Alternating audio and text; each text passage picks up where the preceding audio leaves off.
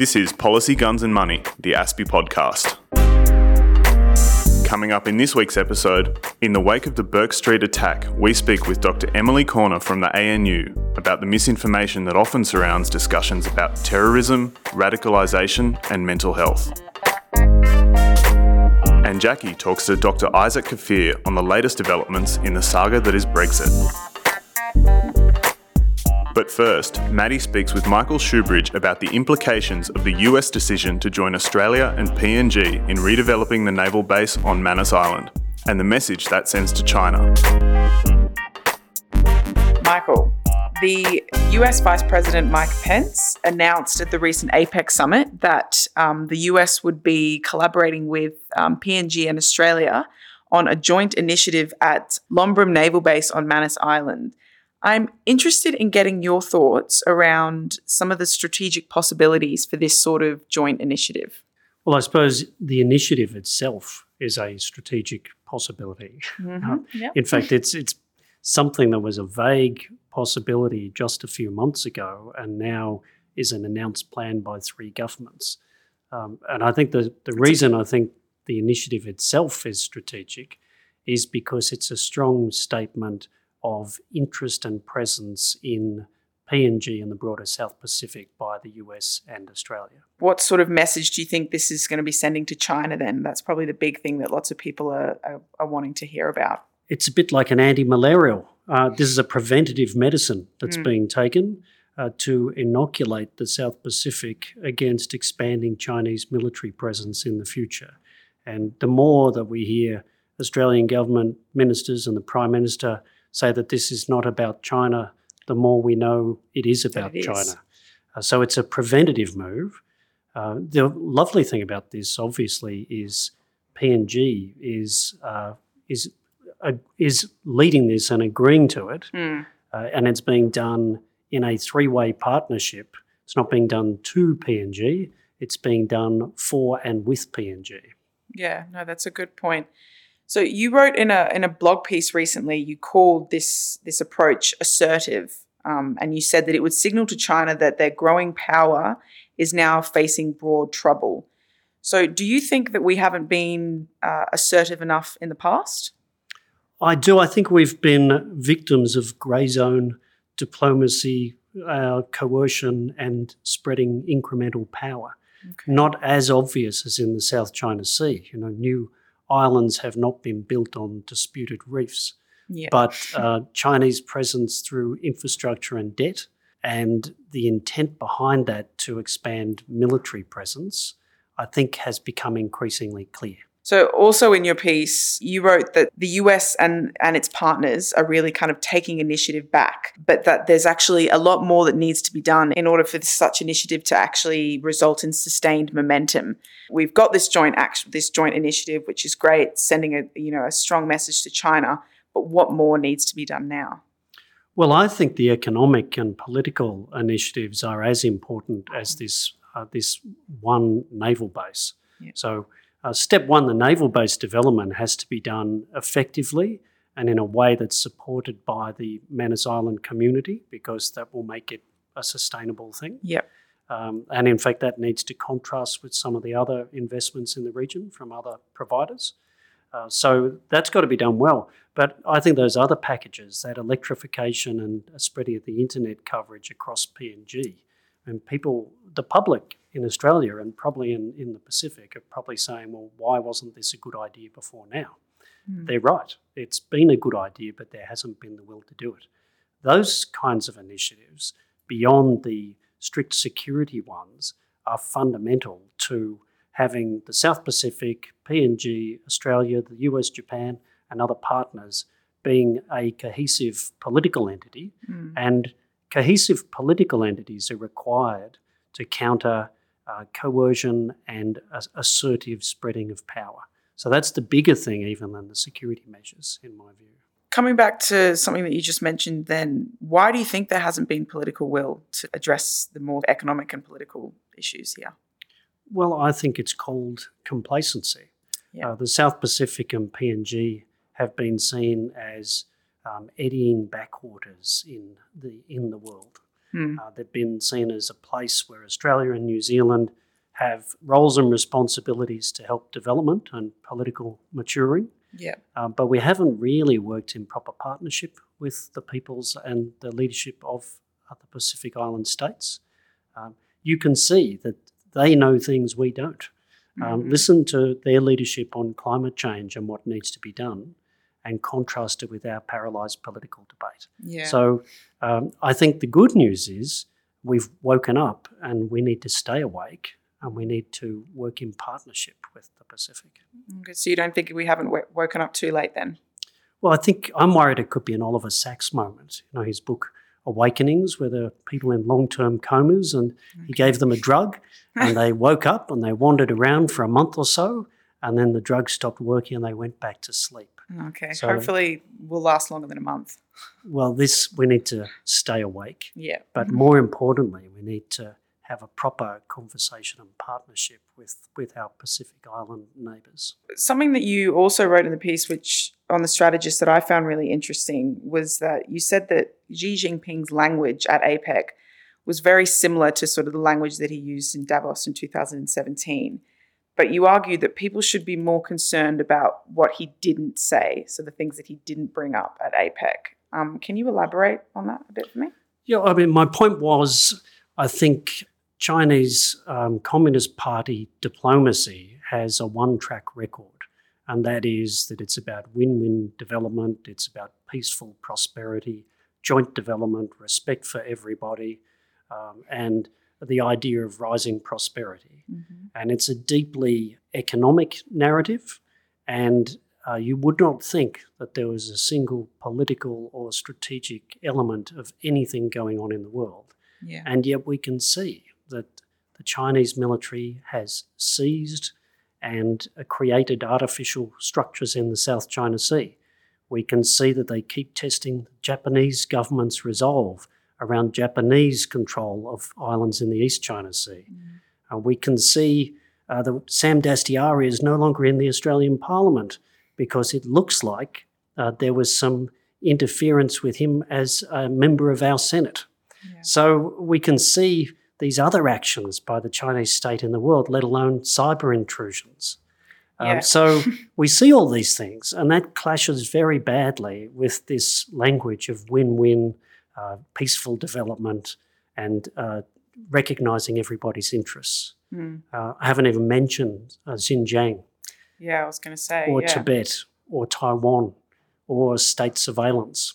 So the problem is the narrative now doesn't match the actions we see. Yeah, and you, you can't. They have not yet found a new narrative that actually helps explain their actions in the world. Really interesting. So I guess my last question. Peter Jennings has also been writing on this new base in Manus Island, um, and he says that the remarks from uh, V P Pence show that America is really prepared to invest more in Asia-Pacific security. But he comments that this is sort of, to put it politely, this that this is somewhat removed from the messages that we've been getting from Trump. Um, so would you agree with this? I think there is a disconnect between yeah. the America First uh, rhetoric and decisions uh, of Donald Trump as mm-hmm. the U S president and the agenda laid out clearly now on two occasions, uh, on the fourth of October in a speech at the Hudson Institute yes. and also his APEC speech by Vice President Pence. Uh, Pence is laying out a much more thoughtful, broader agenda, strategic, economic and political. Mm-hmm. Um, but Donald Trump is representing a lot of Americans who love America First as an idea. Yeah. And there is an unresolved tension in American policy and action between those two things. So I, th- I think that's what Peter's getting at. Yeah. Uh, to me, there's a much broader coalition of interests that includes um, Washington uh, policymakers and agencies, great chunks of Congress, uh, the U S business community, mm. and large chunks of the American public that's behind the agenda of Pence. Uh, however, don't forget all those people that voted for Donald Trump and who will vote again. Yeah. But I, I think there is a uh, there's a burning need for American leadership to reconcile self-interest, national self-interest, with the power of, of the values agenda. because okay. I think an explanation for some of America's power in the world and appeal is, is around values, not just naked self-interest. Thanks for chatting with me today, Michael. Good, really thanks. Appreciate it. Now, we'll hear from the A N U's Doctor Emily Corner on the misinformation that often comes in the wake of terror attacks.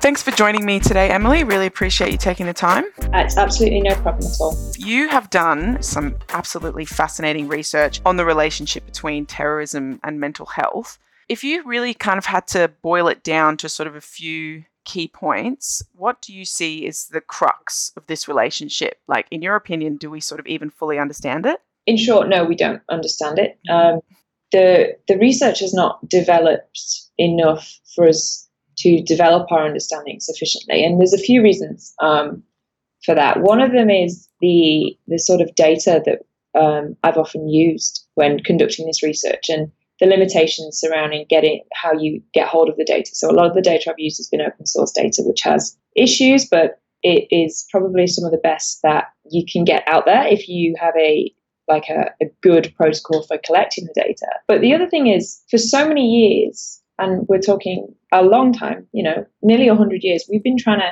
well, researchers have been trying to understand the relationship between mental illness and violence in general, and they haven't ever come up with a coherent answer. Pretty much the answer that comes out is the relationship will be different for every single person.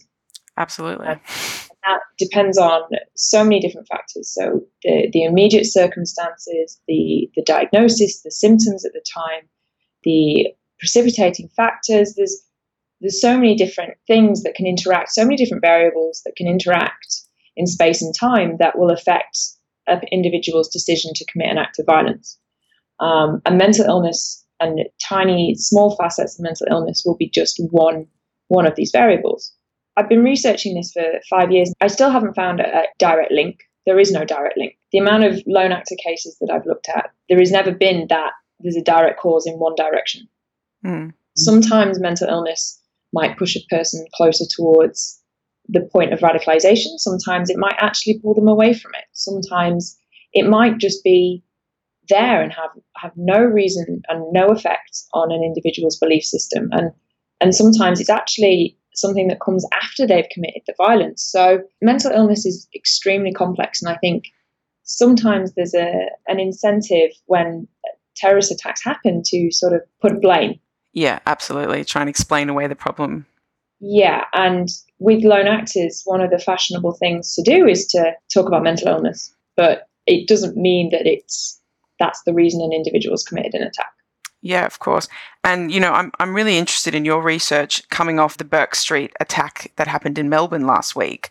Yeah. The Australian Prime Minister, Scott Morrison, he's sort of, he's dismissed the mental health angle. You know, he's called it an excuse, and he's sort of, he's really urged the Muslim community to be more proactive in helping to uncover, uncover sort of potential terrorist plots. Yeah. His dismissal of this mental health angle, what sort of message do you think that statement sends? So this is, it's not uncommon. Yeah. Um, you either get people, public-facing people saying it's to do with mental illness, or you get people saying it's not, it's to do with um, Islam, and particularly with the type of attacks we've seen more recently. And I think those comments on both sides are extremely loaded, and it doesn't send a good message at all. It sends a message that, in, in the opinion of, of Scott Morrison, it sends the message that we only need to look in one direction to solve these type of attacks. There are so many different people that can help prevent terrorism. Um, mental health is just a small facet of that, and religious communities are just a very small facet of that. That it, I think trying to boil it down to one of two reasons will not help, and it will only aggravate people on both sides. Yeah, and you know, it's tarnishing sort of specific communities with associations of terrorism. That, you know, it doesn't diminish the threat, and yet it's so often in the aftermath of these sorts of attacks, that's exactly what we see happening. Yes, exactly. It's it's it's extremely common you to see someone tarnishing. That's exactly the word. They they tarnish a particular group of people, mm. um, and be that a specific religious group or a cultural group or a you know a group of people who suffer from mental illness. It's and it, it boils down to the fact that we still don't know why people commit a terrorist attack. So it comes to clutching at straws. And unfortunately, people who are in positions of power need to be public facing and they need to make statements on these things. But because yeah. researchers haven't been able to identify why, at the moment, it comes down to two excuses.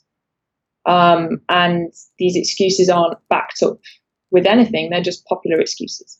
There's been a bit sort of written in the media recently about ASIO at the moment. Apparently, it currently has uh, up to four hundred priority cases. So these are sort of um, individuals who they see as being at high risk of sort of potentially um, committing a terrorist act.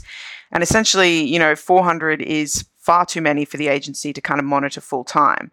So what we sort of start getting into questions here is that, you know, if if the key here is kind of engaging those marginalized individuals, so those of the four hundred who, you know, are deemed perhaps more susceptible to being recruited to join Islamist movements or extremist movements in general and carry out attacks, how do we recognize who within this big pool of four hundred people, who these specific people are? There are risk assessments that are carried out on, on individuals who are um, viewed to be at risk of radicalization or, or carrying out an attack. And these these assessments are carried out by agencies across the world. There are fundamental flaws within the assessments, that the assessments themselves, they are quite often based on scientific research, and the scientific research field isn't well developed. So it's not the it's not the flaw in the assessment itself, it's the flaw in what the research behind the assessments that will affect their validity and reliability.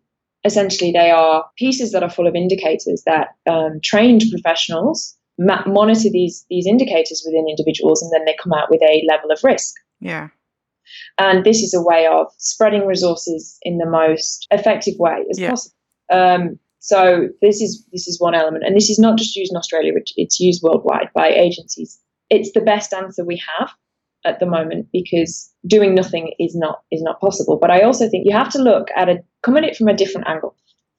So if you come at we we support communities, whatever the community may be, wherever you support them. So you help people from the ground up, mm-hmm. and you the services that are provided to these people and the the way that you look after the communities that exist in Australia. If you have this, then you will always have people that will invariably still want to go on to commit a terrorist attack and, and become radicalized, but you will have a much more nuanced and holistic approach to looking after community, which actually at the end of the day reduces incidences of social problems, health problems, mm. mental health problems. And what you do is, if you're reducing those instances, you in some cases will inadvertently reduce instances of people wanting to go on to commit terrorist attacks, inadvertently, without ever knowing or ever needing to predict who the people will be. Okay. And it's it's so you, you start from the ground up, and it's a much more long-term preventive approach. It's it, it's basically taking on the public health model, which has been used in disease prevention in the medical field for years and years and years. Yeah. And if you look at it that way, you will, not vaccinating, but protecting the community from an early stage and helping people all the way through their lives, you're vaccinating them against feeling what they want to feel and, and, go, and go on later in life. And you're helping them without ever knowing that you've stopped terrorism. Yeah. And what that does is it inadvertently down the line reduces the number of people that need to be watched by ASIO or any other agency. Mm. Um, but that's a much more long-term... I was going to say, like, the problem is that, yeah, like sort of, these more long-term approaches, while there's, you know, so many people out there advocating yeah. for them and saying that they will be much more effective, yeah. governments just, you know, they want the sort of the quick fix, really. And so there's three levels of intervention w- within the public health space. And the first level is the one I've just described. And then you have the second level where you're effectively trying to prevent violence in those you already know at risk. And then there's the third level, which would essentially be stopping stopping someone. So it would be a policing Um, intervention. So you stop someone, so you, you conduct a raid and you arrest people. Mm-hmm. So you still have the short-term stoppage, but you the short-term stoppage of the attack, but you st- you have to implement it at the same time as pushing through this much longer-term plan. And unfortunately, like you said, the actual feasibility of doing that is more difficult. Yeah. Um, there are places in the U S which are which are doing this, and they're focusing on this. And, and there are places across the world, it's not just the U S, but there are programs within the U S now that are focusing purely on the public health model.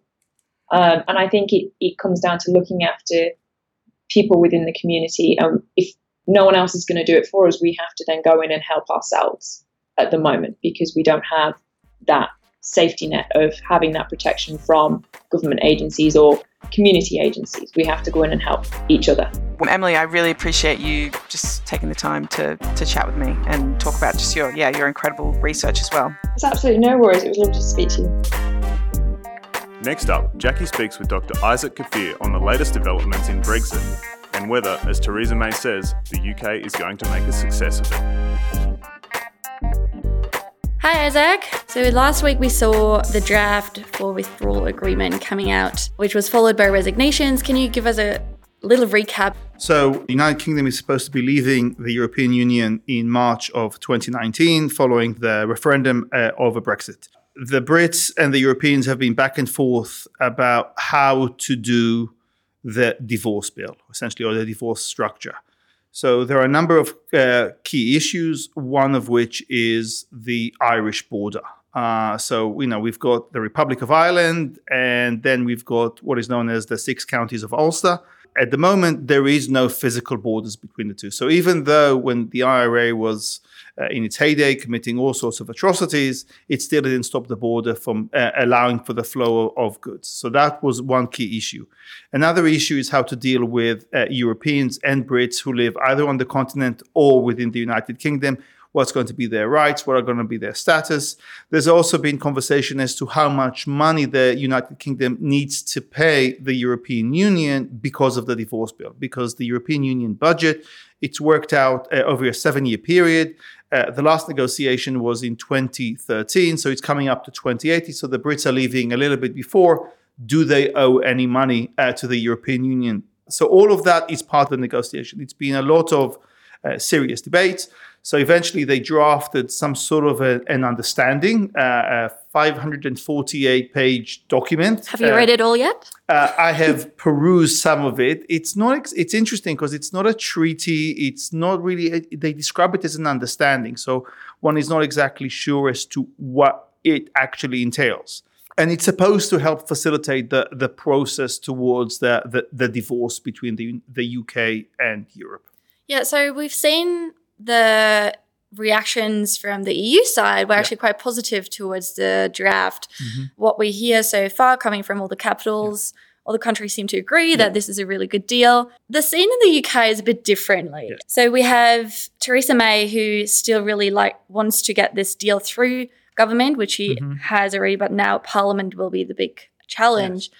And a lot of people have come up saying, no, we won't support it. I think James Rees-Mogg had his prime minute one afternoon when he said he wants to motion for no confidence. Do you think the government will hold? So like, the first, what's the what's the deal with so that? So the first thing to note is that Theresa May is leading a minority government. So she's got three hundred eighteen members of um, uh, conservative members uh, in, in the House of Parliament uh, facing three hundred twenty-four who are non-conservative. So she has to rely on the D U P, which is a Northern Ireland Protestant group uh, composed of ten members. So essentially it's three hundred twenty-eight versus three hundred twenty-four. Uh, so her government is really hanging by uh, by a thread. Now, the D U P is very much against what has been described as the backstop. So the backstop goes back to December of twenty seventeen. There was an agreement between the U K and, um, and Europe about how to deal with the Irish problem, as it, it comes to be known, because the D U P being um, um, unionists, they don't want to have any division between Northern Ireland and Fair. the mainland, whereas the backstop seems to suggest some sort of a separation. So all the goods who will be coming to Northern Ireland from the Republic will be still under E U regulation, whereas the rest of the of the mainland of the U K will be outside of the European Union. So that creates a two-tier system. Because the U K had agreed that Northern Ireland will never be treated any differently to the That's rest right. of the U K, right? That's right. So again, so, you know, the, the whole, a, a number of the issues with Brexit is that sometimes aspiration and geopolitical considerations just don't, don't match.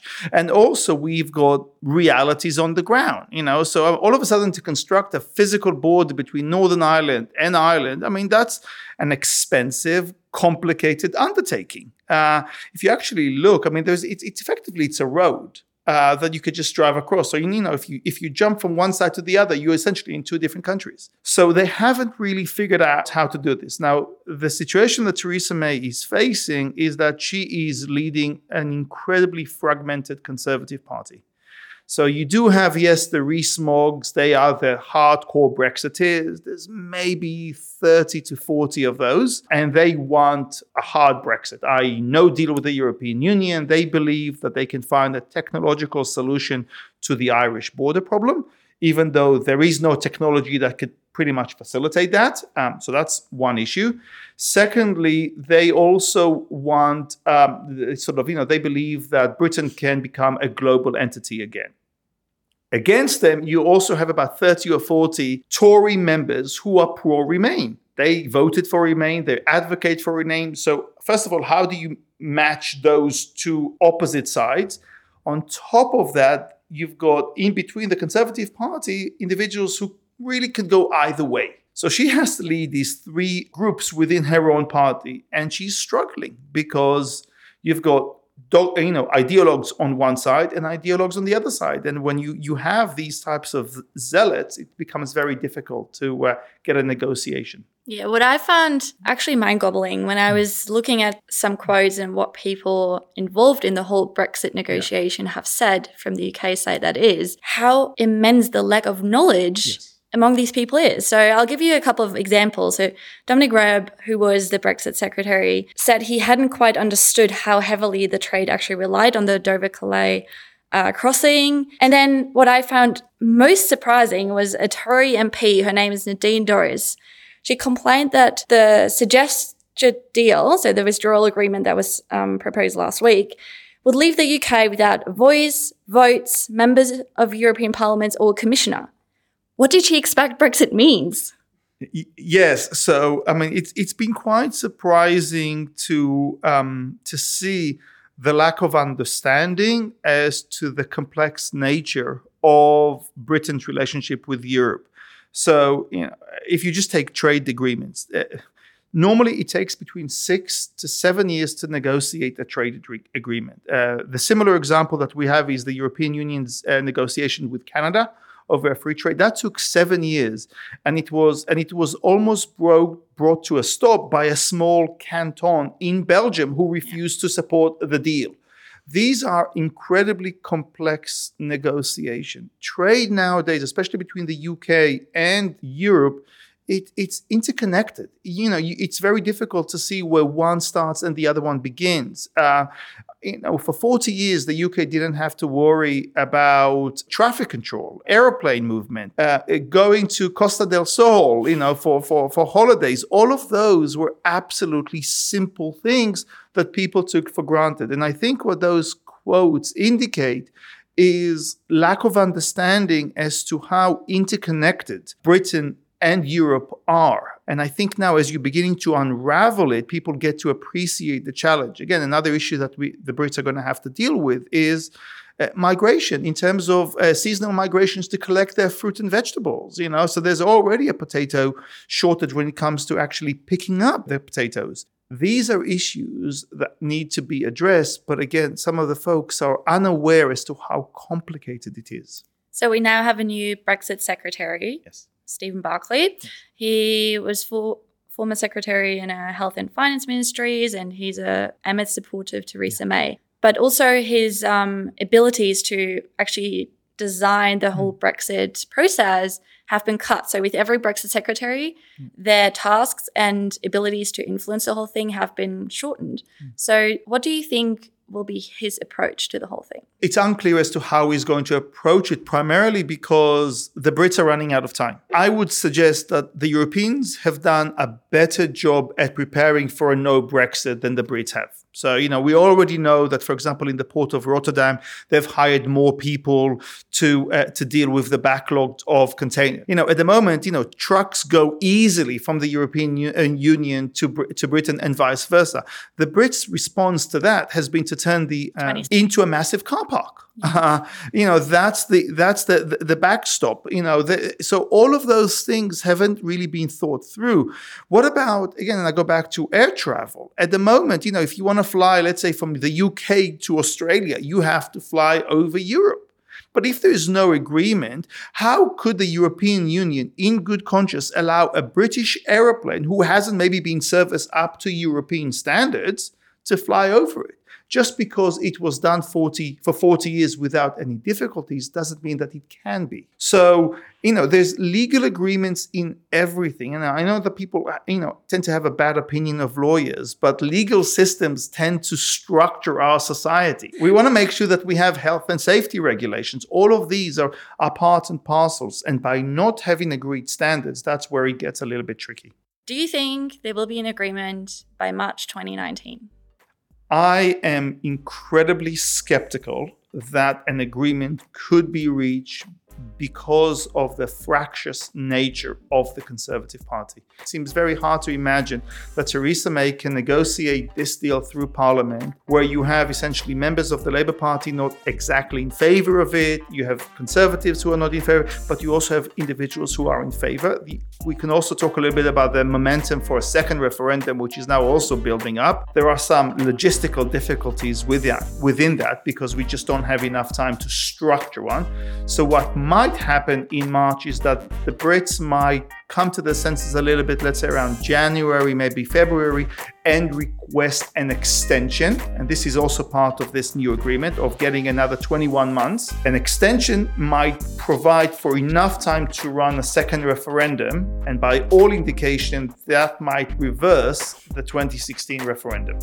Well, Isaac, thank you so much. We will have the European Council meeting this Sunday, so we'll see how it all develops. And I'm sure we will be talking about this at least until next year, March twenty nineteen. Yes, for sure. Thank you. Thank you. Thanks for listening to Policy, Guns and Money. We'll be back in two weeks.